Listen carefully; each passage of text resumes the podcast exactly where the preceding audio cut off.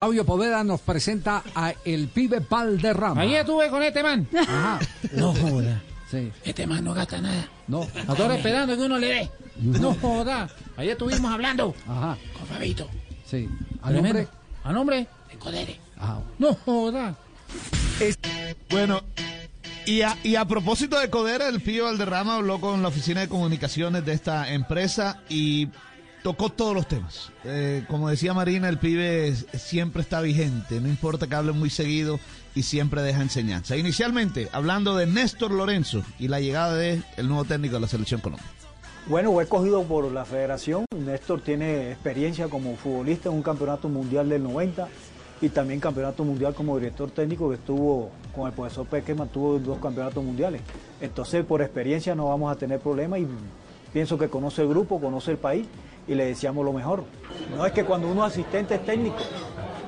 No, eso es, es- es- uno asistente es técnico. Como jugador también tiene experiencia en un campeonato mundial. Yo pienso que por experiencia no va a tener problemas. Yo pienso que tiene la experiencia con el fútbol colombiano y también conoce el fútbol colombiano y ya conoce el país. Entonces tiene ventaja con nosotros. Y por supuesto que se refirió a la polémica si era mejor tener un director técnico colombiano en la selección. No, yo siempre he dicho que yo siempre quiero técnico colombiano, porque nosotros tenemos técnico colombiano con capacidad para dirigir la selección colombiana, pero es decisión de los directivos, ahí uno no puede decir nada. Yo siempre quiero que dirija la selección colombiana un colombiano, porque tiene- está capacitado para eso. Y el pibe Valderrama habló de este proceso de renovación del que tanto se habla en la selección Colombia. La renovación va a venir porque usted sabe que siempre hay ciclos que pasan. Ahora hay muchos jugadores jóvenes que están saliendo, ya le toca al técnico. El técnico tiene la libertad de escoger. Nosotros como aficionados hinchas que somos de la selección lo que estamos es apoyando de entrada, porque siempre estamos, hay que estar listos para empezar de nuevo. Esto es un momento para empezar de nuevo, hay cuerpo técnico nuevo y seguro va a haber una renovación para el fútbol colombiano en la selección colombiana. Bueno, y de esa renovación, perdón, concretamente, ¿qué jugadores son? No, Ro- Rovira, que se ha hecho una temporada muy buena, Ruiz, vuelvo y repito, también de Millonario, eh, también se, se merece otra, una oportunidad. Son jugadores que están tenido, han tenido un, rendimiento muy bueno y seguro el arquero también de Nacional, el muchacho Mier también que ha respondido bastante bien y yo pienso que ya, ya eso le toca ya al técnico. El técnico le toca y nosotros como hinchas esperamos que todo salga muy bien para volver al campeonato mundial. Y el tema inevitable, Luis Díaz, ¿debe ser el líder de la selección Colombia? No hay que pensar en Lucho Díaz ahora para la selección. Hay que armar un equipo, hay que armar una selección. No vamos a coger a Lucho porque después nos vamos a complicar porque después va, va a pasar lo que ha pasado anteriormente. Que cogemos un solo jugador que dice, no, hay que armar la selección. Que Lucho está, Lucho está. ¿Entiendes? Pero hay que armar la selección colombiana. No podemos, ahora no, que Lucho solo, no. Si vamos a pensar que Lucho va a salvar la patria, no. Hay que armar la selección en equipo.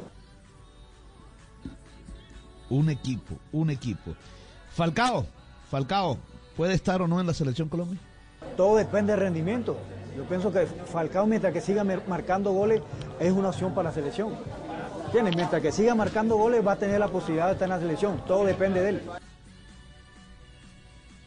Y otro tema ineludible que es el de James Rodríguez. No es que todavía esto, es un proceso nuevo. No sabemos cómo está Mohamed, ni no sabemos quiénes están. Apenas está empezando. Y James es jugador de la selección colombiana. James es colombiano. Ja- James tiene 30 años.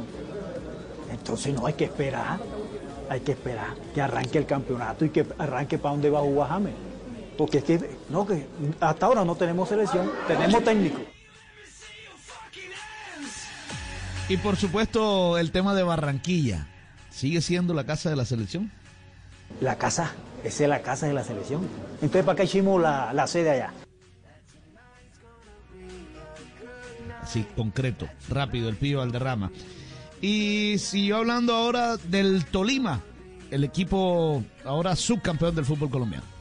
No es fácil llegar a tres finales y ha ganado dos. Entonces es un equipo que ya se organizó, porque usted sabe que Tolima siempre era un equipo y ahora tiene mucha organización porque tiene un cuerpo técnico que le ha dado continuidad, que eso es importante para lograr los resultados que ha conseguido. ¿Y qué le pasó a Millonarios? ¿Y qué le pasó a Junior? No, Junior jugó muy bien. Junior el día de Nacional jugó muy bien el partido, se equivocó en dos jugadas por salir jugando y ahí Nacional aprovechó. Y Millonario, la juventud lo perjudicó. Un equipo joven y hay que tener combinación. Porque Millonario era el mejor equipo con Tolima, lo que mejor estaban jugando. Pero pagó la novatada. La juventud, por eso yo digo que siempre el que, el que va a ganar siempre tiene la combinación de veteranos con jóvenes.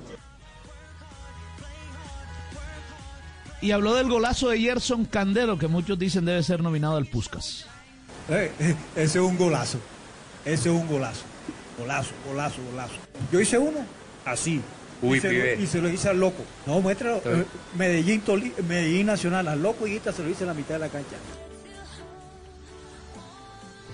Bueno, hay que buscar ese gol. Y el Pío Valderrama también habla de los equipos que juegan bien y ganan. Normalmente los equipos que juegan bien normalmente ganan. Eso siempre se ha dicho en el fútbol. De suerte ganas un partido, no vas a ganar campeonato.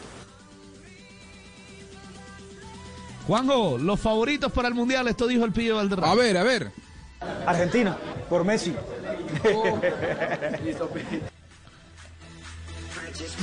Argentina y no da más, solo Argentina.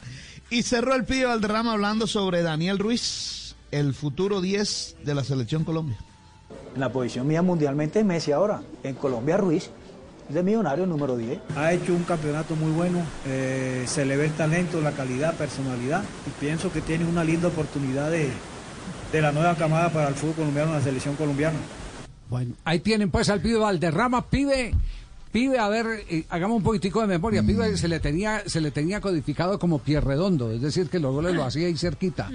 No tenía, no tenía mucho Sí. impacto el pibe Valderrama. ¿Cómo fue ese gol que, que le hizo a, a René Guita? 1992, clásico paisa. Sí. Y le pega un poquito adelante de la, de la mitad de la cancha. Pero Sí. estaba más elevada, más en parábola. Entonces, y termina eh, eh, metiéndose con todo y balón eh, René Higuita.